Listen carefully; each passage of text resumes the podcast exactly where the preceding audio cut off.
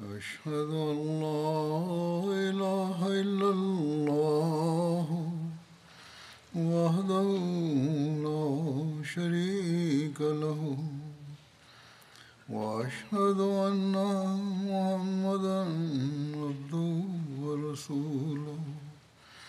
أما بعد فأعوذ بالله من الشيطان الرجيم. بسم الله الرحمن الرحيم الحمد لله رب العالمين الرحمن الرحيم مالك يوم الدين إياك نعبد وإياك نستعين اهدنا الصراط المستقيم صراط الذين أنعمت عليهم غير المغضوب عليهم ولا الضالين ഇന്നും ബദറിന് തൊട്ട് ശേഷമുള്ള ചില സംഭവങ്ങളെ തിരുനബി സല്ലല്ലാഹു അലൈഹി സ്വലമയുടെ ജീവചരിത്രവുമായി ബന്ധപ്പെട്ട് വിവരിക്കുന്നതാണ്.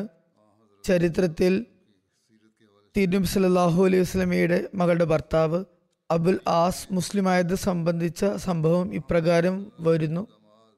തിരുനബി സല്ലല്ലാഹു അലൈഹി വസല്ലം ഹിജറി ആറാം വർഷം ജമാദിയുൽ ഊല മാസം സെയ്ദ് ബിൻ ഹാരിസയുടെ നേതൃത്വത്തിൽ ഒരു സൈനിക സംഘത്തെ ഈസ് എന്ന സ്ഥലത്തേക്ക് പറഞ്ഞയച്ചു. ഈസ് മദീനയിൽ നിന്നും നാല് ദിവസത്തെ യാത്ര ദൈർഘ്യമുള്ള സ്ഥലമാണ്. ഈ ദിവസ ദൈർഘ്യം എന്ന് പറയുന്നതിനെ കുറിച്ച് ചരിത്രകാരന്മാർ വിവരിക്കുന്നത് ഒരു ദിവസ ദൈർഘ്യം എന്ന് പറയുന്നത് പന്ത്രണ്ട് മൈൽ ദൂരമാണ്. ആ നിലയ്ക്ക് ഈ സ്ഥലം നാൽപ്പത്തെട്ട് മൈൽ ദൂരെയായിരുന്നു സ്ഥിതി ചെയ്തിരുന്നത്. ഈ യുദ്ധസംഘത്തെ പറ്റിയുള്ള മറ്റു വിവരണങ്ങൾ ഇപ്രകാരമാണ്. തിനുബി സലാഹു അലൈഹി വസല്ലം ഹിജ്റ വർഷം ആറിന് ജമാദിൽ ഊലയിൽ സെയ്ദ് ബിൻ ഹാരിസയെ എഴുപത് സഹാബാക്കളുമായി മദീനയിൽ നിന്നും സൈന്യാധിപനായി നിയോഗിച്ചുകൊണ്ട് പറഞ്ഞയച്ചു. ഈ യുദ്ധ നീക്കത്തിനുള്ള കാരണം ഇതായിരുന്നു. തിന്നബി സല്ലല്ലാഹു അലൈഹി വസല്ലമയ്ക്ക് കുറേശികളുടെ ഒരു സംഘം സിറിയയിൽ നിന്നും മക്കയിലേക്ക് വരുന്നതായി അറിയിപ്പ് ലഭിച്ചപ്പോഴാണ് തിന്നബി സല്ലല്ലാഹു അലൈഹി വസല്ലം തന്റെ ദൗത്യ സംഘത്തെ പറഞ്ഞയച്ചത്. അവരുടെ കച്ചവട സംഘത്തിന്റെ ഉദ്ദേശം മുസ്ലിങ്ങൾക്ക് മേൽ വീണ്ടും ആക്രമണം നടത്തണം എന്നതായിരുന്നു യുദ്ധം ചെയ്യണം എന്നതായിരുന്നു. ഏതായാലും മുസ്ലിങ്ങൾ അവരെ തടയുകയും അവരുടെ സാധന സാമഗ്രികൾ പിടിച്ചെടുക്കുകയും ചിലരെ ബന്ദികളാക്കുകയും ചെയ്തു. ഈ ബന്ദികളിൽ ഒരാൾ അബുൽ ആസും ഉണ്ടായിരുന്നു. ഹജരത് മിർസ ബഷീർ അഹമ്മദ് സാഹിബ് സീറത്ത് ഖാത്തുമിൻ ബീൻ എന്ന ഗ്രന്ഥത്തിൽ എഴുതുന്നു. ഈസിലേക്ക് പോയ സംഘത്തിൽ പിടിക്കപ്പെട്ട ബന്ദികളിൽ അബുൽ ആസ് ബിൻ റബിയും ഉണ്ടായിരുന്നു. ഇദ്ദേഹം തിരുനബി സല്ലല്ലാഹു അലൈഹി സ്വലമിയുടെ ജാമാതാവായിരുന്നു. മാത്രമല്ല ഹജരത് ഖദീജ റലാഹു അൻഹയുടെ അടുത്ത ബന്ധുവുമായിരുന്നു. ഇതിനു മുമ്പ് ബദർ യുദ്ധത്തിലും അദ്ദേഹം ബന്ദിയാക്കപ്പെട്ടിട്ടുണ്ട് പക്ഷെ അന്ന് തിരുനബി സല്ലല്ലാഹു അലൈഹി സ്വലം അദ്ദേഹത്തെ മക്കയിലെത്തിയാൽ തന്റെ മകൾ ഹസരത് സൈനബിനെ മദീനയിലേക്ക് അയക്കണം എന്ന നിബന്ധന വെച്ചായിരുന്നു വിട്ടയച്ചിരുന്നത്. അബുലാസ് ആ വാഗ്ദാനം നിറവേറ്റി. എന്നാൽ സ്വയം തന്നെ ഷിർക്കിൽ തുടർന്നു പോവുകയാണ് ഉണ്ടായത്. സെയ്ദ് ബിൻ ഹാരിസ അദ്ദേഹത്തെ ബന്ദിയാക്കി മദീനയിൽ എത്തിച്ചപ്പോൾ രാത്രിയായിട്ടുണ്ടായിരുന്നു. അദ്ദേഹം ഏതോ വിധത്തിൽ ഹസരത്ത് സൈനബിന് താൻ ഇങ്ങനെ ബന്ദിയായി ഇവിടെ എത്തിയിട്ടുണ്ടെന്ന് നിനക്ക് എന്തെങ്കിലും ചെയ്യാൻ പറ്റുകയാണെങ്കിൽ ചെയ്യണമെന്നും സന്ദേശം എത്തിക്കുകയുണ്ടായി. തിരുനബി സല്ലല്ലാഹു അലൈഹി സ്വലമും സഹാബാക്കളും സുബി നമസ്കാരത്തിൽ ആയിരുന്നപ്പോൾ ആ സമയത്ത് തന്നെ ഹസരത് സൈനബ് വീട്ടിൽ നിന്നും പുറത്തിറങ്ങി ഇങ്ങനെ ഉച്ചത്തിൽ വിളിച്ചു പറഞ്ഞു അല്ലയോ മുസ്ലിങ്ങളെ ഞാൻ അബുൽ ആസിന് അഭയം നൽകിയിരിക്കുന്നു. നമസ്കാരത്തിന് ശേഷം തിരുനബി സല്ലാഹു അലൈഹി സ്വലം സഹാബാക്കളെ സംബോധന ചെയ്തുകൊണ്ട് പറഞ്ഞു സൈനബ് പറഞ്ഞതൊക്കെ നിങ്ങൾ കേട്ടുവല്ലോ. അള്ളാഹു ആണ് എനിക്ക് അതേക്കുറിച്ച് യാതൊരു അറിവും ഉണ്ടായിരുന്നില്ല. ഞാൻ അറിയാത്ത സംഗതിയാണിത്. എന്നാൽ വിശ്വാസികളുടെ ജമാഅത്ത് ഒരു ശരീരം പോലെയാണ്. അതിൽ ആരെങ്കിലും ഒരാൾ ഏതെങ്കിലും ഒരു കാഫിറിന് അഭയം നൽകിയിട്ടുണ്ടെങ്കിൽ അതിന് മറ്റുള്ളവരും ആദരിക്കേണ്ടതും പരിഗണിക്കേണ്ടതുമാണ്. തുടർന്ന് സൈനബിലേക്ക് തിരിഞ്ഞുകൊണ്ട് പറഞ്ഞു നീ അഭയം നൽകിയ ആൾക്ക് ഞങ്ങളും അഭയം നൽകിയിരിക്കുന്നു. ഈ യുദ്ധ നീക്കത്തിൽ അബുൽ ആസിൽ നിന്നും കിട്ടിയ സമ്പത്ത് അദ്ദേഹത്തിന് തന്നെ തിരിച്ചു കൊടുക്കുകയും ചെയ്തു. തുടർന്ന് വീട്ടിൽ തിരിച്ചെത്തി തന്റെ മകൾ സൈനബിനോട് ഇപ്രകാരം പറഞ്ഞു അബുൽ ആസിന് നല്ലപോലെ ഭക്ഷണം തയ്യാറാക്കി കൊടുക്കുക. എന്നാൽ അദ്ദേഹത്തോടൊപ്പം തനിച്ച് കഴി കഴിയരുത്. കാരണം ഇന്നത്തെ സാഹചര്യത്തിൽ അദ്ദേഹവുമായി തനിച്ച് കഴിയുന്നത് അനുവദനീയമല്ല. ഏതാനും ദിവസങ്ങൾ മദീനയിൽ തങ്ങിയ ശേഷം അബുലാസ് മക്കയിലേക്ക് തിരിച്ചുപോയി. ഇപ്പോൾ അദ്ദേഹം മക്കയിലേക്ക് പോയത് അവിടെ തങ്ങാനായിരുന്നില്ല. കാരണം അദ്ദേഹം അവിടെ എത്തി എത്രയും വേഗം തന്റെ ഇടപാടുകളെല്ലാം തീർത്ത ശേഷം ഷഹാദത്ത് കലിമ ചൊല്ലി മദീനയിലേക്ക് തിരിച്ചു വരാനായിരുന്നു പോയിരുന്നത്. തിന്നബി സല്ലാഹു അലൈഹി സ്വലമയുടെ സമക്ഷത്തിലെത്തി അദ്ദേഹം മുസ്ലിമായി. അതേ തുടർന്ന് തിരുനബി സല്ലാഹു അലിഹി വസ്ലം ഹജ്രത് സൈനബിനെ നിക്കാഹ് പുതുക്കാതെ തന്നെ അദ്ദേഹത്തിന്റെ അടുക്കലേക്ക് പറഞ്ഞയച്ചു. ചില നിവേദനങ്ങളിൽ തിരുനബി സല്ലാ അലൈഹി വസ്ലം ആ സമയത്ത് ഹസ്രത് സൈനബുമായ അബുൽ ഹാസിന്റെ നിക്കാഹ് വീണ്ടും നടത്തിയെന്നും പറയുന്നുണ്ട്.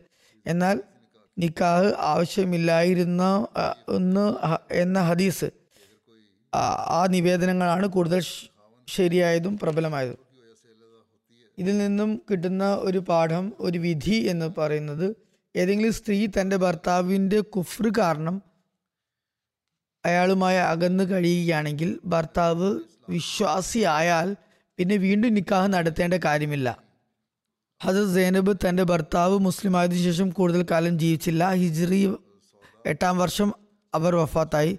തിരുനബി സല്ലാ അലൈഹി സ്വലമയുടെ നിർദ്ദേശപ്രകാരം ഹജരത് ഉമ്മു ഐമൻ ഹജരത് സൗദ ഹജരത് ഉമ്മു സൽമ ഹജരത് ഉമ്മു അത്തിയ എന്നിവരാണ് അവരെ കുളിപ്പിച്ചത്.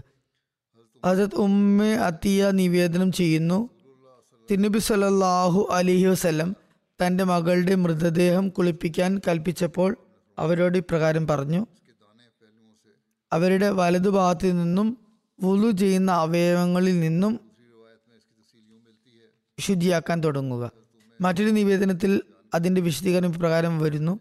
ഹജത് ഉമ്മ അതിയ നിവേദനം ചെയ്യുന്നു. തിരുനബി സല്ലാഹു അലൈഹി വസ്ലമിയുടെ മകൾ സൈനബ് വഫാത്തായ ശേഷം തിരുനബി സല്ലാഹു അലൈഹി വസ്ലം ഞങ്ങളോട് ഇപ്രകാരം നിർദ്ദേശിച്ചു. അവളെ ഒറ്റയായി അതായത് മൂന്നോ അഞ്ചോ തവണ കുളിപ്പിക്കുക. അഞ്ചാമത്തെ പ്രാവശ്യം കർപ്പൂരമിടുക. അങ്ങനെ കുളിപ്പിച്ചു കഴിഞ്ഞാൽ എനിക്ക് വിവരം നൽകുക. അവർ പറയുന്നു ഞങ്ങൾ തിരുനബി സല്ലാഹു അലൈഹി വസല്ലമിന് വിവരം നൽകിയപ്പോൾ തിരുനബി സല്ലാ അലൈഹി വസല്ലം തന്റെ ഒരു മുണ്ട് കൊടുത്ത് കൊണ്ട് അതുകൊണ്ട് അവരുടെ ശരീരത്തിൽ മൂടാൻ പറഞ്ഞു കഫൻ നൽകാൻ പറഞ്ഞു. തുടർന്ന് തിരുനബി സല്ലാ അലൈഹി വസല്ലം ജനാദ നമസ്കരിക്കുകയും സ്വയം കബറിൽ ഇറങ്ങി തന്റെ പ്രിയ പുത്രിയെ മറമാടുകയും ചെയ്തു. ഹസരത് സൈനബിന് രണ്ട് മക്കളുണ്ടായിരുന്നു അലിയും ഉമാമയും. ഒരു നിവേദന പ്രകാരം അലി ചെറിയ പ്രായത്തിൽ തന്നെ വഫാത്തായി. എന്നാൽ മറ്റൊരു നിവേദനത്തിൽ പക്കോ പ്രായമെത്തിയ ശേഷമാണ് എന്നും പറയുന്നു. ഇബിൻ അസാക്കിർ എഴുതുന്നു യർമൂക്ക് യുദ്ധത്തിലാണ് അദ്ദേഹം ഷഹീദായത്. മക്ക ഫത്തഹ് വേളയിൽ തിരുനബി സല്ലാഹു അലൈഹി വസ്ലമയുടെ പിന്നിൽ അദ്ദേഹവും സവാരിയിൽ ഉണ്ടായിരുന്നു. സവാരി ചെയ്ത് വരുന്നുണ്ടായിരുന്നു. ഹജരത് ഉമാമയെ പറ്റി പറയുന്നത് ഹജരത് അലി ഹജരത് ഫാത്തിമയുടെ വഫാത്തിന് ശേഷം അവരെ വിവാഹം ചെയ്തു എന്നാണ്. ഹജരത് അബുൽ ആസിന്റെ കച്ചവടങ്ങൾ മക്കയിലായിരുന്നു. അതുകൊണ്ട് അദ്ദേഹത്തിന് മദീനയിൽ സ്ഥിരതാമസത്തിന് കഴിയില്ലായിരുന്നു. അതുകൊണ്ട് മുസ്ലിം ആയതിനു ശേഷം തിരുനബി വസല്ലം നിന്നും അനുവാദം വാങ്ങി അദ്ദേഹം മക്കയിലേക്ക് തിരിച്ചുപോയി. മക്കയിൽ താമസിച്ചതുകൊണ്ട് അദ്ദേഹത്തിന് യുദ്ധങ്ങളിൽ പങ്കെടുക്കാൻ കഴിഞ്ഞിരുന്നില്ല. ഹരത് അലിയുടെ നേതൃത്വത്തിൽ അയച്ച ഒരു യുദ്ധം യുദ്ധസംഘത്തിൽ മാത്രമാണ് അദ്ദേഹത്തിന് പങ്കെടുക്കാൻ സാധിച്ചത്. ഹരത് അലി യമനിൽ നിന്ന് തിരിച്ചു വരുമ്പോൾ അദ്ദേഹത്തെ യമനിലെ ഗവർണറായി കി നിശ്ചയിച്ചു. ഹസരത് സൈനബിന്റെ വഫാത്തിന് ശേഷം അബുൽ ആസും നീണ്ടകാലം ജീവിച്ചിരുന്നില്ല. ഹിജ്ര വർഷം പന്ത്രണ്ടിന് അദ്ദേഹം വഫാത്താവുകയുണ്ടായി.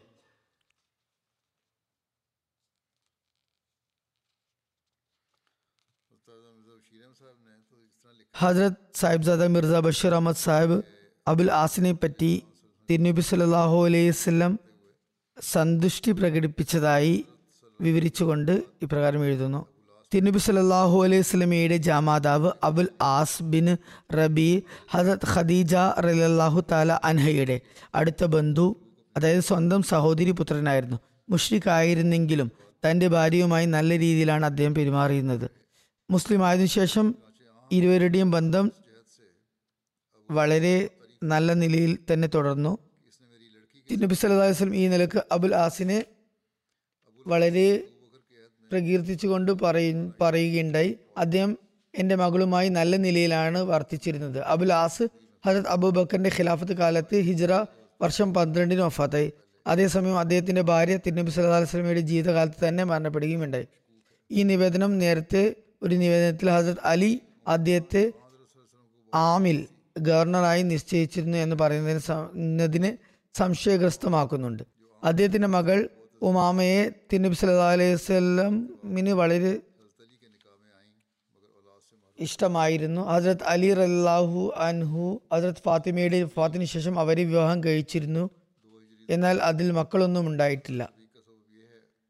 സവീഖ് യുദ്ധം ഹിജറ വർഷം രണ്ടിന് ദുൽഹിജ മാസത്തിലാണ് നടന്നത്. ഈ യുദ്ധത്തിനുള്ള കാരണം ഇപ്രകാരമാകുന്നു. മുഷിക്കീങ്ങൾ പരാജിതരായി മക്കയിലേക്ക് തിരിച്ചു പോയപ്പോൾ അബു സുഫിയാൻ താൻ തന്റെ തലയിൽ എണ്ണ തേക്കില്ല. അതായത് തിരുനബി വസല്ലമയോടും സഹാബാക്കളോടും ബദറിന് പകരം ചോദിക്കാതെ കുളിക്കുകയില്ലെന്നു ശപഥം ചെയ്തിരുന്നു. അബു സുഫിയാൻ ഒരു നിവേദനം അനുസരിച്ച് അമ്പത് സവാരികളുമായി അതുപോലെ മറ്റൊരു നിവേദന പ്രകാരം ഇരുന്നൂറ് സ് കുതിര സവാരികളുമായി തന്റെ ശബ്ദം നിറവേറ്റാൻ വേണ്ടി പുറപ്പെട്ടു.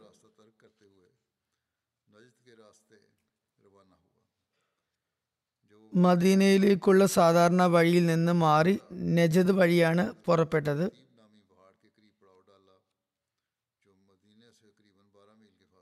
അദ്ദേഹം കനാദ് താഴ്വരയുടെ അടുക്കലെത്തിയപ്പോൾ യത്തീബ് എന്ന എന്ന പേരുള്ള മലയ്ക്ക് അടുത്ത് താവളമടിച്ചു. ഇത് മദീനയിൽ നിന്നും ഏകദേശം പന്ത്രണ്ട് മൈൽ ദൂരെയാണ്. കനാദ് മദീനയും ഉഹദിനും ഇടയിൽ മദീനയിലെ അറിയപ്പെടുന്ന മൂന്ന് താഴ്വരകളിൽ ഒന്നാകുന്നു. അദ്ദേഹം രാത്രി പുറപ്പെടുകയും രാത്രി തന്നെ ബനു നദീർ ഗോത്രത്തിലേക്ക് പോകുകയും ചെയ്തു. ഹുയ് ബിൻ അക്തബിന്റെ വീട്ടിലെത്തി വാതിൽ മുട്ടി. എന്നാൽ അയാൾ വാതിൽ തുറക്കാൻ കൂട്ടാക്കിയില്ല. തുടർന്ന് അബു സുഫിയാൻ ബനു നദീറിന്റെ നേതാവും ഖജാൻജിയുമായ സലാം ബിൻ മുഷ്കമിന്റെ അടുക്കലെത്തി. അബു സുഫിയാൻ സമ്മതം ചോദിക്കുകയും അയാൾ സമ്മതം നൽകുകയും ചെയ്തു. അദ്ദേഹത്തെ നല്ലപോലെ സൽക്കരിക്കുകയും ഊട്ടുകയും ചെയ്തു. അയാൾ ജനങ്ങളുടെ രഹസ്യങ്ങളും തിരുനബി സല്ലല്ലാഹു അലൈഹി വസ്ലമിയുടെ സ്ഥിതിഗതികളും അതായത് തിരുനബി സല്ലല്ലാഹു അലൈഹി വസ്ലം പതിവ് രീതി എന്തായിരുന്നു അനുവർത്തിച്ചിരുന്നതെന്നും എപ്പോൾ എവിടെ ഉണ്ടാകുമെന്നും എല്ലാം പറഞ്ഞു കൊടുത്തു. തുടർന്ന് അബൂ സുഫിയാൻ രാത്രിയുടെ അന്ത്യയാമത്തിൽ അവിടെ നിന്ന് പുറപ്പെട്ട് തന്റെ സുഹൃത്തുക്കളുടെ അടുക്കലെത്തി. പിന്നെ കുറേശികളിലെ ചില ആളുകളെ മദീനയുടെ പ്രാന്തപ്രദേശമായ ഉരേസ് എന്ന സ്ഥലത്തേക്ക് അയച്ചു. ഉരേസ് മദീനയിൽ നിന്നും മൂന്ന് മൈൽ അകലെ ഒരു ഈന്തപ്പന പ്രദേശമാകുന്നു. അബു സുഫിയാൻ അവിടെ എത്തി നിരവധി ഈന്തപ്പന വൃക്ഷങ്ങൾ കത്തിക്കുകയും ഒരു അൻസാരിയെയും അദ്ദേഹത്തിന്റെ കൂട്ടുകാരനെയും വധിക്കുകയും ചെയ്തു. ഒരു നിവേദനത്തിൽ ഈ അൻസാരിയുടെ പേര് ഹരത് മഅദ് ബിൻ അമർ എന്നാണ് വന്നിരിക്കുന്നത്. അതിൽ അബു സുഫിയാൻ തന്റെ ശബദം നിറവേറ്റിയെന്നും നാശനഷ്ടങ്ങൾ വരുത്തിയിട്ടാണെങ്കിലും അല്പം പകരം വീട്ടിയെന്നും കരുതി സമാധാനിച്ചു. പ്രതികാരാഗ്നി അല്പം ശമിച്ചപ്പോൾ തന്റെ സൈന്യത്തെയും കൊണ്ട് മക്കയിലേക്ക് തിരിച്ചു പോവുകയും ചെയ്തു. അബു സുഫിയാൻ സലാം ബിൻ മിഷ്കമിനെ കണ്ട് തിരിച്ചു വന്ന് രാത്രിയാണ് ഇക്കാര്യം ചെയ്തത് എന്നും പറയപ്പെടുന്നു. ഏതായാലും ജനങ്ങൾ ഇതേപ്പറ്റി അറിഞ്ഞപ്പോൾ തിരുനബി സല്ലല്ലാഹു അലി വസ്ലം മദീനയിൽ ഹജരത് Abu Lubaba Bashir bin Abdul മുൻസറിനെ തന്റെ പ്രതിനിധിയായി നിശ്ചയിച്ച ശേഷം ഹിജ്റത്തിന്റെ ഇരുപത്തിരണ്ടാം മാസം ദുൽഹിജ അഞ്ചാം തീയതി ഞായറാഴ്ച മുഹാജിനുകളിൽ നിന്നും അൻസാറുകളിൽ നിന്നും ഇരുന്നൂറ് സഹാബാക്കളെയും കൂട്ടി അവരെ പിന്തുടർന്നു. അങ്ങനെ നബി വസല്ലം കർക്കറത്തുൽ കുദർ എന്ന സ്ഥലത്തെത്തി. കർക്കത്തുൽ കുദർ കുദർ മാദന്റെ പ്രാന്തപ്രദേശമായ അൽ ഹസിയയുടെ സമീപ പ്രദേശമാകുന്നു ഇതിന് മദീന ഇതിനും മദീനയ്ക്കുമിടയിൽ തൊണ്ണൂറ്റാറ് മൈൽ അകലമുണ്ട്. ഇത് ബനു സുലൈമിന്റെ തടാകമാണെന്നും പറയപ്പെടുന്നു. ഏതായിരുന്നാലും അബു സുഫിയാനും സംഘവും പാത്തും പതിങ്ങിയും ഓടിക്കൊണ്ടിരുന്നു. അപ്പോൾ തന്നെ സത്തു പൂരംപൊടിയുടെ കിഴികൾ വലിച്ചെറിയുന്നുമുണ്ടായിരുന്നു. ഒരു തന്നെ ധാന്യപ്പൊടി സത്തു. ഇതായിരുന്നു അവരുടെ പൊതുവായ പാധേയം മുസ്ലിങ്ങളാകട്ടെ അത് കൈവശപ്പെടുത്തിക്കൊണ്ടിരുന്നു. അതുകൊണ്ട് ഈ യുദ്ധം സവീഖ് യുദ്ധം എന്ന് പറയപ്പെടുന്നു.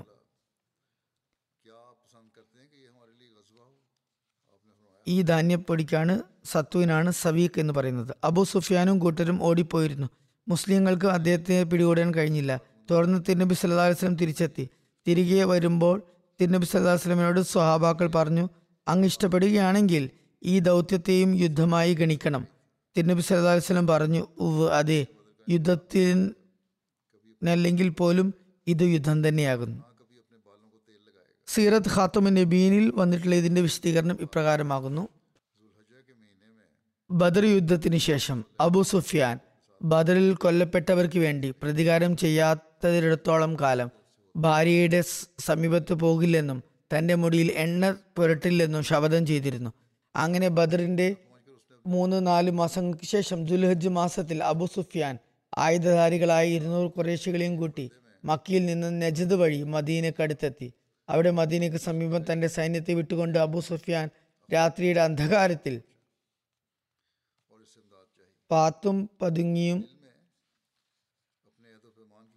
യഹൂദി ഗോത്രമായ ബനു നദീറിന്റെ തലവൻ ഹുയേബിൻ അക്തബിന്റെ വീട്ടിലെത്തി.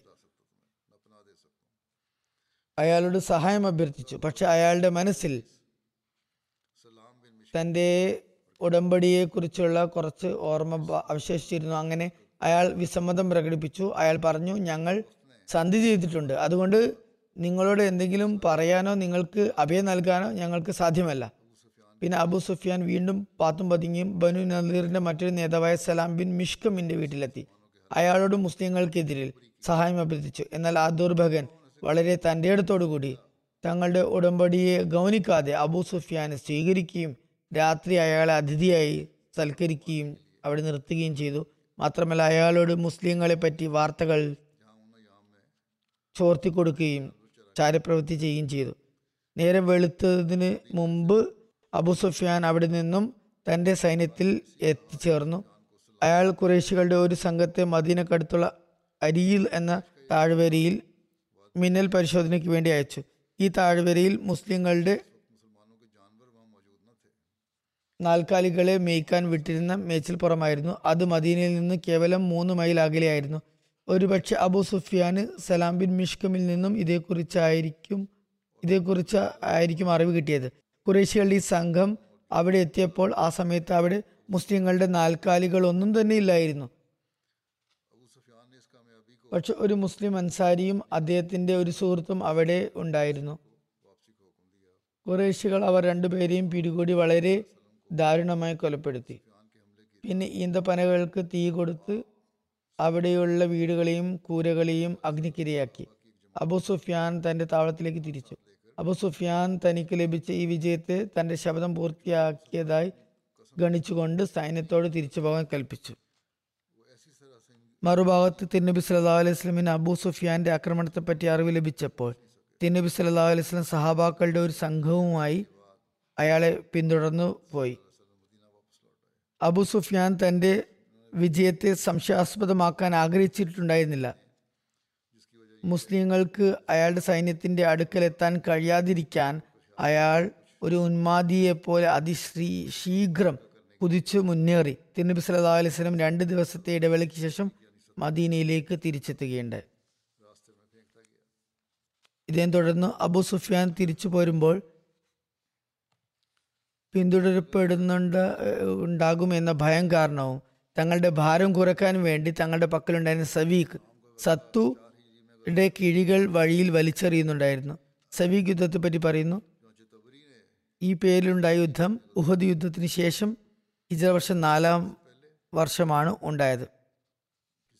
തബരി എന്ന ചരിത്രകാരൻ സവീഖ് എന്ന പേരുള്ള രണ്ട് യുദ്ധങ്ങളെപ്പറ്റി പരാമർശിക്കുന്നുണ്ട്. ഒന്ന് ബദറിന് മുമ്പ് നടന്നത് ഒരുപക്ഷെ ഉഹദ് എന്നായിരിക്കും വേണ്ടിരുന്നത് അതിനെപ്പറ്റിയായിരിക്കും ഇവിടെ വിവരിച്ചത് ഇപ്പോൾ രണ്ടാമത്തെ ഉഹദിന് ശേഷം ഉണ്ടായതാണ് എന്നാൽ മറ്റ് നബിചരിത്ര ഗ്രന്ഥങ്ങളിൽ സീറത്ത് ഇബിൻ ഹിഷാം സുബുലുൽ ഹുദ തുടങ്ങിയ ചരിത്ര ഗ്രന്ഥങ്ങളിൽ ഈ യുദ്ധത്തിന് ബദറുൽ മൗഈദ് എന്നാണ് പേര് നൽകിയിരിക്കുന്നത്. ഈ യുദ്ധത്തെ പറ്റിയും അല്പം വിവരിക്കാം. ചുരുക്കി സംഗ്രഹിച്ച് ഇവിടെ പറയാം.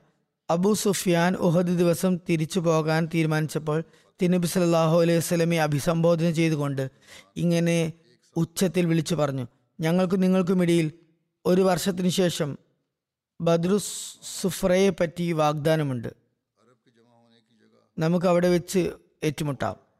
ബദ്രു സുഫ്ര അറബികളുടെ ഒരുമിച്ച് കൂടുന്ന ഒരു ചന്തയായിരുന്നു. തിരുനബി സല്ലല്ലാഹു അലൈഹി വസല്ലം ഹസരത്ത് ഉമറിനോട് പറഞ്ഞു ഇൻഷാ അല്ലാ ശരി എന്ന് പറയൂ. ജനങ്ങൾ ഈ വാഗ്ദാനത്തിന് ശേഷം പിരിഞ്ഞുപോയി തിരുനബി സല്ലല്ലാഹു അലൈഹി സ്വലം അബു സുഫിയാനോട് ചെയ്ത വാഗ്ദാനം അനുസരിച്ച് അടുത്ത വർഷം ബദറിലേക്ക് തിരിച്ചു. അവിടെ എത്തി തിരുനബി സല്ലല്ലാഹു അലൈഹി സ്വലം അബു സുഫിയാനെ പ്രതീക്ഷിച്ച് എട്ട് രാത്രികൾ കഴിച്ചുകൂട്ടി. അബു സുഫിയാൻ മക്കാരോടൊപ്പം മറ സുഹ്റാന്റെ പ്രാന്തപ്രദേശമായ മജ്ജന്നയിൽ എത്തി തമ്പടിച്ചു. മജ്ജന്ന മക്കയിൽ നിന്നും ഏതാനും മൈൽ അകലെ മറു സുഹ്റാനിൽ സഫർ മലക്ക് സമീപമുള്ള ഒരു പട്ടണമാണ്. ഏതായാലും അവിടെ വഴിയില്ലെന്ന വഴിയില്ലെന്ന കാരണവും പറഞ്ഞ് അയാൾ തന്റെ സുഹൃത്തുക്കളുമായി തിരിച്ചുപോയി. മുന്നോട്ട് വരാൻ ധൈര്യമുണ്ടായില്ല. മക്കാർ ഈ യുദ്ധ സൈന്യത്തെ ജയ്ഷു സവീഖ് എന്നാണ് പറയുന്നത്. കാരണം അവർ സത്തു കഴിച്ചുകൊണ്ടായിരുന്നു യാത്ര പുറപ്പെട്ടത് അംഗ പുറപ്പാട് നടത്തിയത്. ആദ്യത്തെ ഈദുൽ അദ്ഹയെ പറ്റി പറയുന്നു. ഹിജ്ര രണ്ടാം വർഷം സവീഖ് യുദ്ധത്തിൽ നിന്ന് തിരിച്ചു വന്ന ശേഷം തിരുനബി സല്ലല്ലാഹു അലൈഹി വസല്ലം ഈദുൽ അദ്ഹിയ വലിയ പെരുന്നാൾ അനുഷ്ഠിച്ചു. ഇത് മുസ്ലിങ്ങളുടെ ആദ്യത്തെ ഈദുൽ അദ്ഹിയ ആയിരുന്നു. ദുൽഹജ്ജ മാസം പത്ത് തീയതി തിരുനബി സല്ലാഹു അലൈഹി വസ്ലം തന്റെ സഹാബാക്കളെയും കൂട്ടി മദീനയ്ക്ക് പുറത്തുപോയി. ജമാഅത്തായി നമസ്കരിക്കുകയും അവിടെ തന്നെ തന്റെ പരിശുദ്ധ കരങ്ങളാൽ ബലി നൽകുകയും ചെയ്തു. കുർബാനി നൽകി. ഒരു നിവേദനത്തിൽ പ്രകാരം വന്നിരിക്കുന്നു തിരുനബി സലാഹു അലൈഹി വസല്ലം ബനു ഖൈനഖ യുദ്ധത്തിൽ നിന്ന് തിരിച്ച് മദീനയിലെത്തിയപ്പോൾ ഈദുൽ ദിവസം ദിവസമെത്തി. തിരുനബി സല്ലല്ലാഹു അലൈഹി വസല്ലം കുർബാനി ചെയ്യാൻ കഴിവുണ്ടായിരുന്ന സഹാബാക്കളും സുൽഹിജ പത്തിന് ബലി നൽകുകയുണ്ടായി. തിരുനബി സല്ലാ അലൈഹി വസല്ലം ഈദ് ഗാഹിലെത്തി അവിടെ തിരുനബി സല്ലാ അലൈഹി വസല്ലം ആദ്യമായി ഈദുൽ അദിഹ നമസ്കരിപ്പിച്ചു. ഇതാണ് തിരുനബി സല്ലാ അലൈഹി വസല്ലം ആദ്യമായി സ്വഹാബാക്കൾക്ക് നേതൃത്വം നൽകിയ ഈദ് നമസ്കാരം. അവിടെ ഈദ് ഗാഹിൽ തിരുനബി സല്ലാ വസല്ലം ആടുകളെ ബലി അറുക്കുകയുണ്ടായി. അത് ജാബിർ ബിൻ അബ്ദുള്ള നിവേദനം ചെയ്യുന്നു. ഞങ്ങൾ ബനു കൈൻകാ യുദ്ധത്തിൽ നിന്ന് തിരിച്ചു വന്ന് സുൽഹിജ പത്താം തീയതി ബലി നൽകുകയുണ്ടായി ബലി ഇറക്കുകയുണ്ടായി ഇതാണ് മുസ്ലിങ്ങൾക്ക് മുന്നിലുണ്ടായ ആദ്യത്തെ ബലി. ഞങ്ങൾ ബനു സൽമയിലാണ് ബലി നൽകിയത്. ഞാൻ കുർബാനികളെ എണ്ണിയപ്പോൾ പ്രസ്തുത ദിവസം ആ സ്ഥലത്ത് എഴുപത് കുർബാനികൾ നടന്നതായി മനസ്സിലായി. ഇത് താരിഖ് തബരിയിലുള്ള ഉദ്ധരണിയാണ്. ഇത് സംബന്ധിച്ച് ഹസരത് മിർദ ബഷീർ അഹമ്മദ് സാഹിബ് സിയർ ഖാത്തമി നബീനിൽ എഴുതുന്നു. ഇതേ വർഷം ദുൽഹജ്ജ് മാസത്തിൽ ഇസ്ലാമിന്റെ രണ്ടാമത്തെ ഈദ് അതായത് ഈദുൽ അദ്ഹയ്ക്ക് തുടക്കം കുറിച്ചു. ഇത് ദുൽഹജ്ജ് മാസം പത്താം തീയതി ലോകമെമ്പാടും മുസ്ലിങ്ങൾ ആഘോഷിക്കുന്നു. ഓരോ സത്യവാനായ മുസ്ലിമും മുസ്ലിമിന്റെയും ഈ യഥാർത്ഥ ഈദിൽ നമസ്കാരം കൂടാതെ കഴിവുള്ള ഓരോ മുസ്ലിമും തന്റെ വകയായി എന്തെങ്കിലും നാൽക്കാലികളെ ബലി നൽകി അതിന്റെ മാംസം തന്റെ ബന്ധുമിത്രാദികൾക്കും അയൽക്കാർക്കും മറ്റുള്ളവർക്കും വിതരണം ചെയ്യുകയും സ്വയം ഭക്ഷിക്കുകയും ചെയ്യുന്നു. ഇങ്ങനെ എഴുതിയിട്ടുണ്ട്. ഹസത് മിർസ ബഷീർ അഹമ്മദ് സാബ് അല്പം വിശദീകരണം നൽകുന്നത് അടിസ്ഥാനപരമായ കാര്യങ്ങളെ പറ്റിയും അതിനിടയിൽ വരുന്നത് കൊണ്ടാണ്. ഇങ്ങനെയാണ് കുർബാനിയുടെ ഇറച്ചിയുടെ വിതരണം നടത്തേണ്ടത്. ചുരുക്കത്തിൽ ഇതിൽ അധികയുടെ ദിവസവും അതിനുശേഷവും രണ്ട് ദിവസം വരെയും മുഴുവൻ മുസ്ലിം ലോകത്തും ലക്ഷക്കണക്കിന് കോടിക്കണക്കിന് മൃഗങ്ങൾ ദൈവമാർഗത്തിൽ ബലിയർപ്പിക്കപ്പെടുന്നു. അങ്ങനെ മുസ്ലിങ്ങൾക്ക് കർമ്മപരമായും ഹജരത്ത് ഇബ്രാഹിമിന്റെയും ഹജരത്ത് ഇസ്മായിലിന്റെയും ഹജരത്ത് ഹാജറയുടെയും ത്യാഗങ്ങൾ ജീവസുറ്റതായി നിലനിർത്തുന്നതിനുള്ള അവസരം ലഭിക്കുന്നു. അതിന്റെ ഏറ്റവും ഉദാത്ത മാതൃക തിരുനബി സല്ലല്ലാഹു അലൈഹി സ്വലമയുടെ ജീവിതം തന്നെയാണ്. ഓരോ മുസ്ലിമും തന്റെ യജമാനനും ഉടമസ്ഥനുമായ അള്ളാഹുവിന്റെ മാർഗത്തിൽ തന്റെ ജീവനും സമ്പത്തും എല്ലാ ഓരോ കാര്യങ്ങളും ത്യജിക്കാൻ സന്നദ്ധനാകണമെന്ന് ജാഗ്രതപ്പെടുത്തുകയും ചെയ്യുന്നു. ഈ ഈദും ഈദുൽ ഫിത്തർ പോലെ ഒരു മഹത്തായ ഇസ്ലാമിക ആരാധനയായ ഹജ്ജിന്റെ പൂർത്തീകരണത്തിലാണ് അനുഷ്ഠിക്കപ്പെടുന്നത്. ഹജത് ഫാത്തിമ റലാഹു താല അൻഹയുടെ നിക്കാഹും ഹിജറി രണ്ടാം വർഷമാണ് ഉണ്ടായത്. ഹജരത്ത് അലി തിരുനബി സല്ലാ അലൈഹി സ്വലമിയുടെ സവിധത്തിലെത്തി ഹജരത്ത് ഫാത്തിമയെ വിവാഹം കഴിക്കാനുള്ള ആഗ്രഹം പ്രകടിപ്പിച്ചപ്പോൾ തിരുനബി സല്ലാഹു അലൈഹി സ്വലം സസന്തോഷം അത് അംഗീകരിച്ചു. ഹജരത്ത് അനസ് വിവരിക്കുന്നു ഹജരത്ത് അബുബക്കറും ഹജരത്ത് ഉമറും രണ്ടുപേരും തിരുനബി സല്ലാഹു അലൈഹി സ്വലമയുടെ സവിധത്തിലെത്തി ഹജരത് ഫാത്തിമയെ വിവാഹം കഴിക്കാൻ ആഗ്രഹം പ്രകടിപ്പിച്ചിരുന്നു. എന്നാൽ തിരുനബി സല്ലാ അലൈഹി സ്വലം മൗനം ദീക്ഷിക്കുകയും അവർക്ക് മറുപടിയൊന്നും നൽകാതിരിക്കുകയും ചെയ്തു. ആദ്യം ഉമറും അബുബക്കറുമാണ് വിവാഹാഭ്യർത്ഥന നടത്തിയത്. പിന്നീടാണ് അത് അലി വന്ന് പറഞ്ഞത്. റിവായത്തിൽ കാര്യങ്ങൾ കുറെ കൂടി വ്യക്തമാകുന്നുണ്ട്. ഹജരത്ത് അലി വിവരിക്കുന്നു ഞാൻ തിരുനബി സല്ലാഹു അലൈഹി സ്വലമിയുടെ സമക്ഷത്തിലെത്തി പറഞ്ഞു അങ്ങ് ഹജരത് ഫാത്തിമയെ എനിക്ക് വിവാഹം ചെയ്തു തന്നാലും തിരുനബി സല്ലാ വസ്ലം ചോദി നിനക്ക് മെഹർ കൊടുക്കാൻ വലുതുമുണ്ടോ? ഞാൻ പറഞ്ഞു എന്റെ പടച്ചട്ടയും കുതിരകളുമുണ്ട്. തിരുനബി സല്ലാസ്ലം കുതിര നിനക്ക് ആവശ്യമുള്ളതാണെന്നും അതുകൊണ്ട് പടച്ചട്ട വിൽക്കുക എന്നും പറഞ്ഞു. അങ്ങനെ ഞാൻ എന്റെ പടച്ചട്ട വിറ്റപ്പോൾ കിട്ടിയ നാനൂറ്റി അൻപത് ദർഹം കൊണ്ടാണ് മഹർ ഏർപ്പാടാക്കിയത്. ഒരു നിവേദനത്തിൽ പറയുന്നു ഹജരത് അലി പടച്ചട്ട ഹജരത് ഉസ്മാനാണ് വിറ്റത്. ഹജരത് ഉസ്മാൻ പടച്ചട്ടയുടെ വിലയും കൊടുത്തു പടച്ചട്ടയും തിരികെ കൊടുത്തു. ഹജരത് അലി പറയുന്നു ഞാൻ പ്രസ്തുത തുക കൊണ്ടുവന്ന് തിരുനബി സല്ലാസ്ലമയുടെ മടിയിൽ വെച്ചു കൊടുത്തു. തിരുനബി സല്ലാസ്ലം അതിൽ നിന്ന് ഒരു പിടി എടുത്ത് ബിലാലിന് കൊടുത്തുകൊണ്ട് പറഞ്ഞു ഇത് കൊണ്ടുപോയി കുറച്ച് സുഗന്ധങ്ങൾ വാങ്ങി വരൂ. വേറെ ചിലരുടെ ഹസത് ഫാത്തിമയുടെ വിവാഹ സമ്മാനങ്ങൾ തയ്യാറാക്കാൻ ആവശ്യപ്പെട്ടു. അങ്ങനെ ഹസത് ഫാത്തിമയ്ക്ക് വേണ്ടി ഒരു കട്ടിലും ഇന്ദപ്പന നിറച്ച ഒരു തുക ഒരു തലീണിയും മറ്റും തയ്യാറാക്കി കൊടുത്തു. മഹറിന്റെ ഉപയോഗം അങ്ങനെയും ആക്കാവുന്നതാണ്. ചിലർ വിവാഹം കഴിഞ്ഞതുകൊണ്ട് മഹർ നൽകിയില്ലെന്ന് പറയാറുണ്ട്. എന്നാൽ ഇവിടെ മഹർ കൊണ്ടാണ് ചിലവുകൾ പൂർത്തിയാക്കിയത് എന്ന് കാണാൻ കഴിയുന്നു. ഒരു നിവേദനത്തിൽ ഹസത്ത് അലിയുമായുള്ള വിവാഹ ബന്ധത്തെ പറ്റി തിരുനബി സല്ലാസ്ലം പറയുന്നു എന്റെ റബ്ബ് എന്നോട് ഇപ്രകാരം നടത്തുന്നതിന് കൽപ്പന നൽകിയിട്ടുണ്ട്.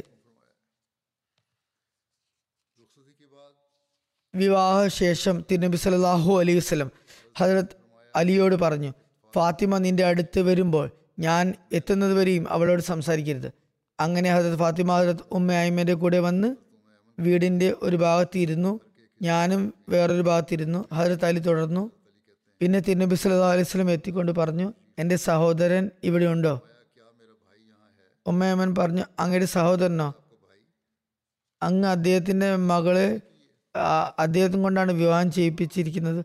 തിരുനബി സലസ്ലം പറഞ്ഞു ഇത്തരം ബന്ധത്തിൽ വിവാഹം ചെയ്യാവുന്നതാണ്. ഇത്തരത്തിലുള്ള സഹോദരനുമായി വിവാഹം നടത്താവുന്നതാണ്. ഏതായാലും അത് നേരെ സഹോദരനല്ല. തിരുനബി സല്ലാ അലൈഹി സ്വലം അകത്തേക്ക് പോയി. ഹജരത് ഫാത്തിമയോട് പറഞ്ഞു വെള്ളം കൊണ്ടുവരൂ. അവർ എഴുന്നേറ്റ് വീട്ടിലുണ്ടായിരുന്ന ഒരു പാത്രത്തിൽ വെള്ളം കൊണ്ടുവന്നു. തിരുനബി സല്ലാ അലൈഹി സ്വലം അതിൽ നിന്ന് വെള്ളം കുറച്ചു നേരം വായിൽ വെച്ച ശേഷം വീണ്ടും പാത്രത്തിലേക്ക് തന്നെ ഇട്ടു. പിന്നെ ഹജരത് ഫാത്തിമയോട് പറഞ്ഞു മുന്നോട്ടേക്ക് വരൂ. അവർ മുന്നോട്ടേക്ക് വന്നപ്പോൾ തിരുനബി സലഹുസ്ലം അവൾക്ക് മേലും അവരുടെ ശിരസിലും വെള്ളം കുടഞ്ഞുകൊണ്ട് ഇങ്ങനെ ദുവാ ചെയ്തു. അള്ളാഹു മിന്നി ഒയുസുഹ ബിക വസുരിയത്തഹ മിന റജീം. അള്ളാഹുവെ ഇവളെയും ഇവളുടെ മക്കളെയും ശപിക്കപ്പെട്ട പിശാജിന്റെ ഉപദ്രവത്തിൽ നിന്നും നിന്റെ അഭയത്തിലാക്കുന്നു. പിന്നെ തിരുനബി സ്വലം തിരിഞ്ഞു നിൽക്കാൻ പറഞ്ഞു. പിന്നെ തിരുനബി സ്വലം അവരുടെ തോളുകൾക്ക് നടുവിൽ വെള്ളം കൊടഞ്ഞു. പിന്നെ ഹസരത്ത് അലിയോടും അതുപോലെ തന്നെ ചെയ്തു. തുടർന്ന് ഹജറത്ത് അലിയോട് പറഞ്ഞു നീ നിന്റെ കുടുംബത്തിലേക്ക് അള്ളാഹുവിന്റെ നാമത്തിലും അനുഗ്രഹത്തിലും പോവുക അതുപോലെ ഹജറത്ത് അലി നിവേദനം ചെയ്യുന്നു. തിരുനബി സല്ലാഹു അലൈഹി സ്വലമിനെ പാത്രത്തിൽ വലു ചെയ്യുകയും പിന്നെ അതിലെ വെള്ളം ഹജറത്ത് അലിയും ഹജറത്ത് ഫാത്തിമയും മേൽ കുടയുകയും ചെയ്തു. തുടർന്ന് അള്ളാഹു ബാരിഖ് ഫിഹിമ ഫിഷിമിലിഹിമ അള്ളാഹു ഇവർ രണ്ടുപേരുടെയും അവരുടെ കൂടിച്ചേരലും അനുഗ്രഹം നൽകണമേ എന്ന് ദുവാ ചെയ്യേണ്ടേ ഹരത് ആയിഷയും ഹരത് ഉമ്മു സൽമയും നിവേദനം ചെയ്യുന്നു. നബി സലല്ലാഹു അലൈഹി സ്വലം ഞങ്ങളോട് പറഞ്ഞു നിങ്ങൾ ഫാത്തിമയെ ഒരുക്കിക്കൊള്ളുക ഹരത് അലിയുടെ അടുക്കിലേക്ക് കൊണ്ടുപോകുക അങ്ങനെ ഞങ്ങൾ വീണ്ടും കാര്യ വീട്ടുകാര്യങ്ങൾ ശ്രദ്ധിച്ചു. ഞങ്ങൾ ബത്ഹയിലെ മൃദുവായ മണ്ണിൻ മണ്ണ് കൊണ്ട് വീട് തേച്ചു. ആദ്യം വീട് വൃത്തിയാക്കി. പിന്നെ ഈന്തപ്പന നാരുകൾ കൊണ്ട് രണ്ട് തലയിണകൾ ഞങ്ങൾ സ്വന്തം കൈകൾ കൊണ്ട് തൈ തുന്നിയുണ്ടാക്കി. ഈന്തപ്പഴയും ഉണക്കമുന്തിരിയും ഭക്ഷിക്കാൻ മധുരവെള്ളവും കുടിക്കാനും വെച്ചു. ഒരു തടി കഷ്ണം മുറിയിൽ വെച്ച് വസ്ത്രങ്ങളും വെൾ മറ്റും പാത്രങ്ങളും മറ്റും തൂക്കാൻ വേണ്ടി വസ്ത്രങ്ങൾ വെക്കാൻ വേണ്ടി മരക്കഷ്ണം വെച്ചു. അതുപോലെ അയൽ പോലെ വസ്ത്രങ്ങൾ തൂക്കാൻ വേണ്ടി വെച്ചു. ഞങ്ങൾ ഫാത്തിമയുടെ വിവാഹത്തെക്കാളും നല്ല ഒരു വിവാഹവും കണ്ടിട്ടില്ല. വലീമ ഈന്തപ്പഴവും പനീറും ഹേസും ആയിരുന്നു. ഹേസ് ഈന്തപ്പഴയും നെയ്യും പനീറും മറ്റും ചേർത്തുണ്ടാകുന്ന ഒരു ഭക്ഷണ വിഭവമാകുന്നു. അത് അസ്മ ബിൻ അമീസ് വിവരിക്കുന്നു ആ കാലഘട്ടത്തിൽ അതിനേക്കാൾ നല്ല വലീമയും കണ്ടിട്ടില്ല. ഈ വിവാഹവും വലീമയും വളരെ ലാളിത്യത്തിന്റെ മകുടോദാഹരണമായിരുന്നു. ഹജത് അലി റഹ്ലാൻഹു അൻഹുവിന്റെയും ഫാത്തിമ റഹ്ലാൻഹയുടെയും വിവാഹത്തിന്റെ വിശദാംശങ്ങളെ പറ്റി സീറത്ത് ഖാത്തമ നബീനിൽ ചില കൂടുതൽ വിവരണങ്ങൾ കാണാം. അതും ഇവിടെ കേൾപ്പിക്കുന്നതാണ്. അതും അത്യാവശ്യമാണ്. അതിൽ പറയുന്നു ഹജത് ഫാത്തിമ തിരുനബി സലാഹു അലൈഹി സ്വലമിയുടെ മക്കളിൽ ഏറ്റവും ചെറുതായിരുന്നു. ഇളയ മകളായിരുന്നു. അവർ ഹജത് ഖദീജയിൽ നിന്നാണ് ജനിച്ചത്. തിരുനബി സലാഹു അലൈഹി സ്വലം തന്റെ മക്കളിൽ ഹസരത് ഫാത്തിമയാണ് ഏറ്റവും കൂടുതൽ ഇഷ്ടപ്പെട്ടിരുന്നത്. അവർ തന്റെ വ്യക്തിഗത മേന്മകൾ കാരണം അതിന് ഏറ്റവും അർഹയുമായിരുന്നു. അവരിൽ ഒരുപാട് സവിശേഷതകളും ഉണ്ടായിരുന്നു. അവർക്ക് ഏകദേശം പതിനഞ്ച് വയസ്സ് ആയപ്പോൾ വിവാഹാലോചനകൾ വന്നു തുടങ്ങി. ഏറ്റവും ആദ്യം വിവാഹ അഭ്യർത്ഥന നടത്തിയത് ഹജരത് അബൂബക്കർ അള്ളാഹു ആയിരുന്നു. പക്ഷെ തിരുനബി സല്ലല്ലാഹു അലൈഹി സ്വലം അത് ഒഴിവാക്കി. പിന്നെ ഹജരത് ഉമർ അപേക്ഷിച്ചെങ്കിലും തിരുനബി സല്ലല്ലാഹു അലൈഹി സ്വലം അത് അനുവദിച്ചില്ല. അതിനുശേഷം തിരുനബി സല്ലല്ലാഹു അലൈഹി വസല്ലമയുടെ ആഗ്രഹം ഹജരത് അലിയെ സംബന്ധിച്ചാണെന്ന് മനസ്സിലാക്കിയ ഈ രണ്ട് മഹാത്മാക്കളും ഹജരത് അലിയോട് ഫാത്തിമയെ സംബന്ധിച്ച് വിവാഹ അഭ്യർത്ഥന നടത്താൻ പറഞ്ഞു. മറുഭാഗത്ത് തിരുനബി സല്ലാ അലൈഹി വസല്ലമയ്ക്ക് വഹി മുഖേന ഹജരത് ഫാത്തിമയുടെ വിവാഹം ഹജരത് അലിയുമായി നടത്താൻ സൂചന ലഭിച്ചിരുന്നു. ഹജരത് ഫാത്തിമയോട് ചോദിച്ചപ്പോൾ അവർ ലജ്ജ കാരണം നിശബ്ദയായി നിന്നു. ഒന്നും പറഞ്ഞില്ല. പക്ഷേ ലജ്ജ കാണിച്ചു. പറയുന്നു ഇതും ഒരു തരത്തിലുള്ള സമ്മതം തന്നെയാണ്. തുടർന്ന് നബി സല്ലാ അലൈഹി വസല്ലം മുഹാജിറുകളുടെയും അൻസാറുകളുടെയും ഒരു കൂട്ടം ആളുകളെ സംഘടിപ്പിച്ചുകൊണ്ട് ഹജത് അലിയുമായി ഹജത് ഫാത്തിമയുടെ നിക്കാഹ് വിളംബരപ്പെടുത്തി. ഇത് ഹിജ്റി രണ്ടാം വർഷം ആരംഭത്തിലോ പകുതിയിലോ ആയിരുന്നു. അങ്ങനെ ഹജത് അലിയുടെയും ഫാത്തിമയുടെയും നിക്കാഹ് വിളംബരപ്പെടുത്തി. ഇത് ഹിജ്റി രണ്ടാം വർഷം ആരംഭത്തിലോ പകുതിയിലോ നടന്നതാണ്. അതിനുശേഷം ബദർ യുദ്ധമുണ്ടായി. ദുൽഹിജ മാസത്തിലായിരുന്നു വീട് കൂടുന്നതിനെ പറ്റി അഭിപ്രായമുണ്ടായത് എന്ന് തോന്നുന്നു. തിരുനബി സല്ലാഹു അലൈഹി സ്വലം ഹജറത് അലി വിളിച്ചു ചോദിച്ചു നിങ്ങളുടെ പക്കൽ മഹ്റു കൊടുക്കാൻ വല്ലതുമുണ്ടോ? ഹജത് അലി പറഞ്ഞു യാ റസൂൽ അല്ലാ സലല്ലാഹു അലൈഹി സ്വലം എന്റെ പക്കൽ ഒന്നും തന്നെയില്ല. തിരുനബി സല്ലാഹു അലൈഹി സ്വലം ചോദിച്ചു ഞാൻ ബദറിലെ ഗനീമത്ത് മുതലുകളിൽ നിന്ന് നിനക്ക് താങ്കൾക്ക് നൽകിയ പടച്ചട്ട എവിടെ ഹജത് അലി പറഞ്ഞു അത് എന്റെ പക്കലുണ്ട്. തിരുനബി സല്ലല്ലാഹു അലൈഹി വസല്ലം പറഞ്ഞു അതുകൊണ്ട് വരൂ. അങ്ങനെ പ്രസ്തുത പടച്ചട്ട നാനൂറ്റി അൻപത് ദർഹമിന് വിറ്റു. തിരുനബി സല്ലല്ലാഹു അലൈഹി വസല്ലം ഈ തുക കൊണ്ട് വിവാഹത്തിനുള്ള ചിലവുകൾ നടത്തി. നബി സല്ലല്ലാഹു അലൈഹി വസല്ലം വിവാഹ സമ്മാനമായി ലേസുള്ള വിരിയും ഈന്തപ്പനയുടെ ഉണക്ക ഇല നിറച്ച ഒരു കിടക്കിയും ഒരു വെള്ളപാത്രവുമാണ്. ഒരു നിവേദനത്തിൽ ഹജത് ഫാത്തിമ വിവാഹ സമ്മാനത്തിൽ ഒരു അരക്കല്ലും ലഭിച്ചിരുന്നു എന്ന് പറയപ്പെടുന്നു. സാധനങ്ങളെല്ലാം തയ്യാറായപ്പോൾ വീടിനെ പറ്റിയുള്ള ചിന്തയായി. ഹജരത് അലി അതുവരെയും തിരുനബി വസല്ലമയുടെ കൂടെ മൾ പള്ളിയിലെ ഏതോ ഒരു ഇടുങ്ങിയ മുറിയിലായിരുന്നു താമസിച്ചിരുന്നത്. എന്നാൽ വിവാഹശേഷം ഭാര്യ ഭർത്താക്കന്മാർക്ക് താമസിക്കാൻ ഒരു വീട് ആവശ്യമായിരുന്നു. തിരുനബി അലൈഹി വസല്ലം ഹജരത് അലിയോട് പറഞ്ഞു നിങ്ങൾ രണ്ടുപേരും താമസിക്കാൻ വലിയ വീടും അന്വേഷിക്കുക. ഹജരത് അലി താൽക്കാലികമായി താമസത്തിന് ഒരു വീട് ഏർപ്പാടാക്കി. അതിലേക്കാണ് ഹജരത് ഫാത്തിമയെ കൊണ്ടുവന്നത്. വീട് കൂടി അതേ ദിവസം തിരുനബി അലൈഹി വസല്ലം പ്രസ്തുത വീട്ടിലെത്തി. കുറച്ച് വെള്ളം വാങ്ങി ദുവാ ചെയ്ത ശേഷം ഹജരത് അലിയുടെയും ഹജരത് ഫാത്തിമയുടെയും മേൽ തെളിക്കുകയുണ്ടായി. ദുവാ ഞാൻ നേരത്തെയും കേൾപ്പിച്ചതാണ്. അള്ളാഹുമ ബാരിക് ഫീമ വ ബാരിഖ് അലിഹിമ വ ബാരിഖ് ലഹുമ നസ്ലുഹുമ.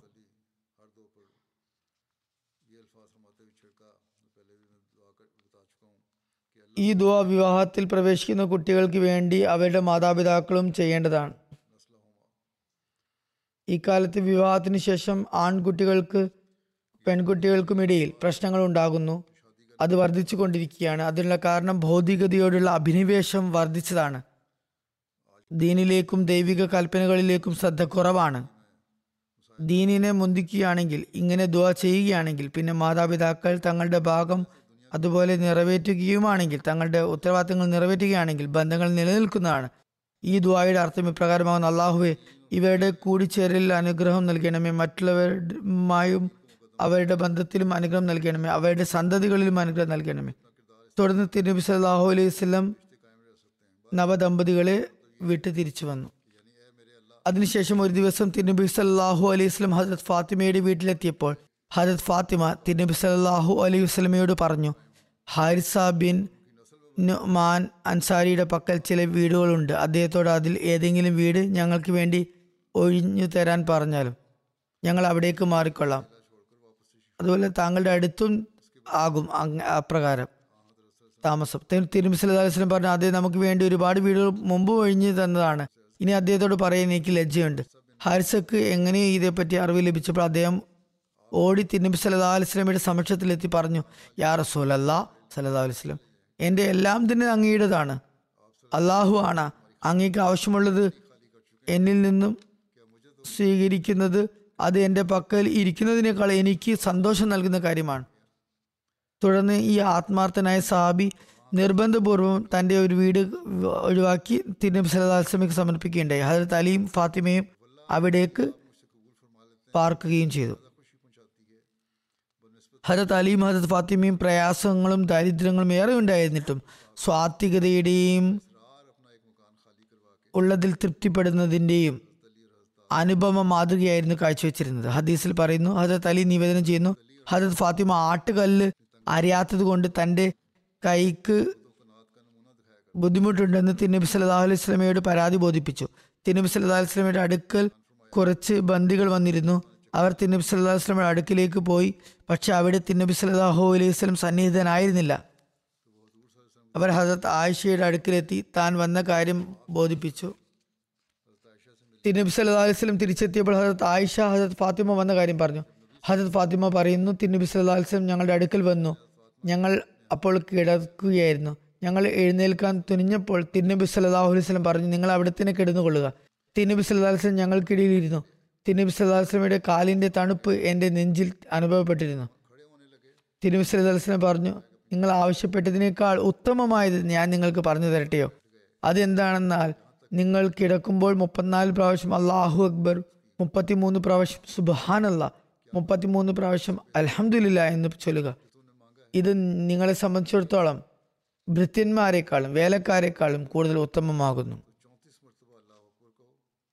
ഹജത് ഉബു അബു ഹുറേറ റളിയല്ലാഹു താലാൻഹു നിവേദനം ചെയ്യുന്നു. ഹജത് ഫാത്തിമ നബി സലാഹു അലൈഹി സ്വലമയുടെ സമക്ഷത്തിൽ വേലക്കാരന് ചോദിക്കുന്നതിന് വേണ്ടി വന്നു. ജോലി ഭാരത്തെ പറ്റി പരാതി പറഞ്ഞപ്പോൾ തിരുനബി സല്ലല്ലാഹു അലൈഹി വസല്ലം പറഞ്ഞു നിങ്ങളെ സംബന്ധിച്ചിടത്തോളം വേലക്കാരെക്കാളും ഉത്തമം കിടക്കാൻ പോകുമ്പോൾ മുപ്പത്തിമൂന്ന് പ്രാവശ്യം സുബാനല്ലാ മുപ്പത്തിമൂന്ന് പ്രാവശ്യം അലഹമുല്ല മുപ്പത്തിനാല് പ്രാവശ്യം അള്ളാഹുബർ എന്ന് പറയുകയാണ്. ഇത് നിങ്ങൾക്ക് കൂടുതൽ ഉത്തമമാണ്. ഇത് മുസ്ലിമിനുള്ള നിവേദനമാകുന്നു. ഹസത് മുസ്ലിം അള്ളാഹു അൻഹു തിരുനബി സല്ലാ അലൈഹി സ്വലമിയുടെ ചരിത്രം വിവരിച്ചുകൊണ്ട് പറയുന്നു ഈ സംഭവം ബുഖാരിയെ ഉദ്ധരിച്ചുകൊണ്ടാണ് അദ്ദേഹം വിവരിക്കുന്നത്.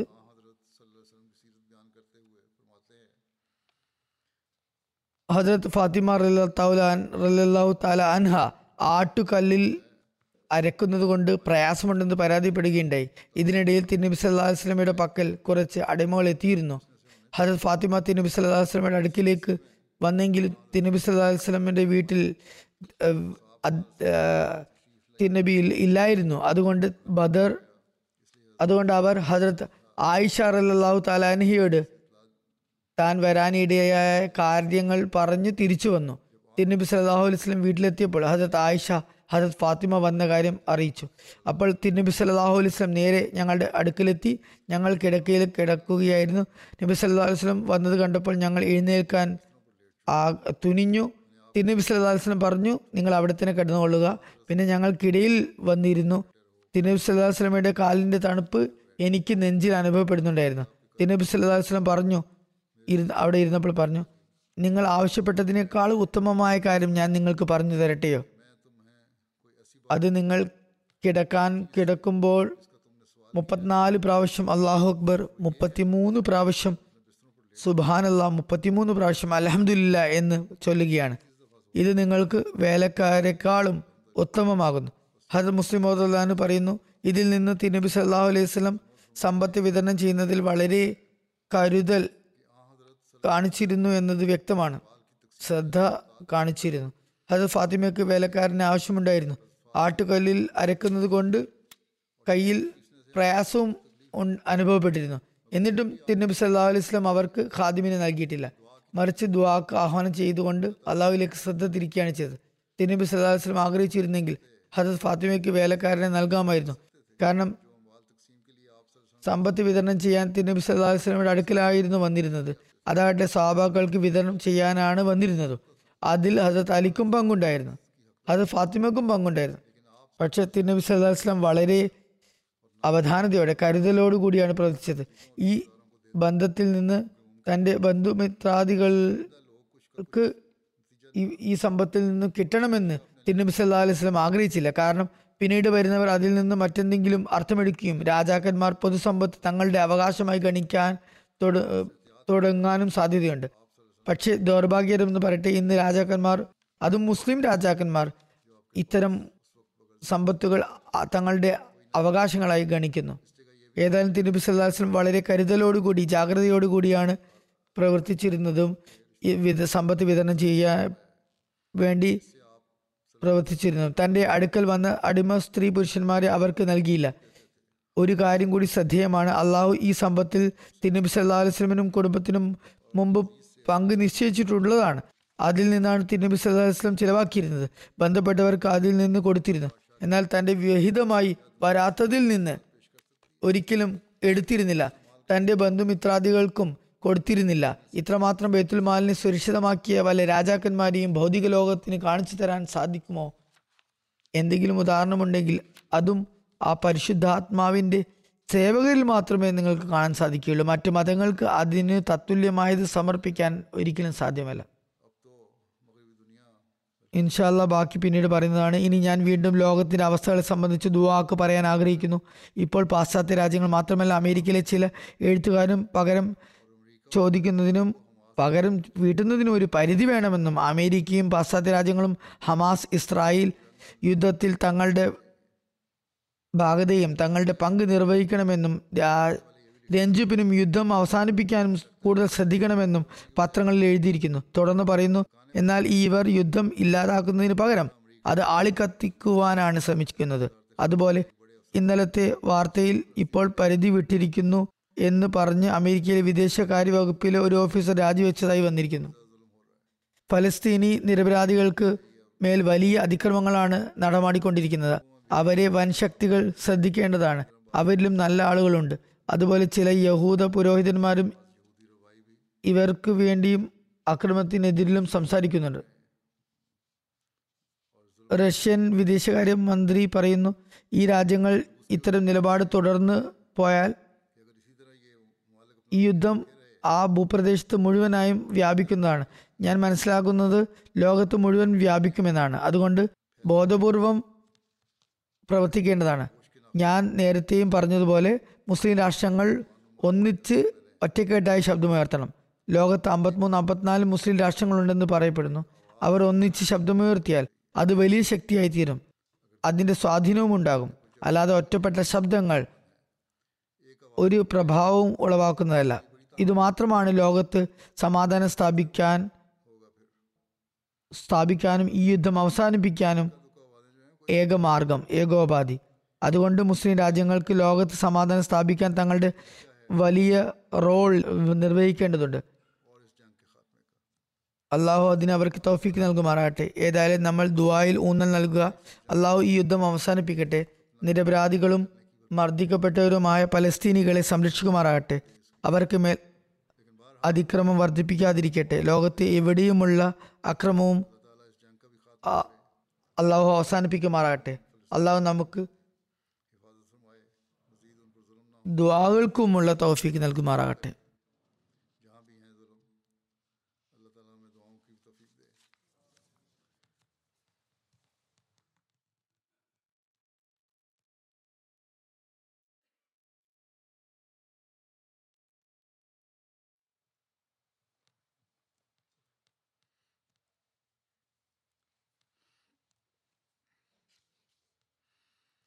الحمد لله الحمد لله نحمده ونستعينه ونستغفره ونؤمن به ونتوكل عليه ونعوذ بالله من شرور أنفسنا ومن سيئات أعمالنا من يهده الله فلا مضل له ومن يضلل فلا هادي له.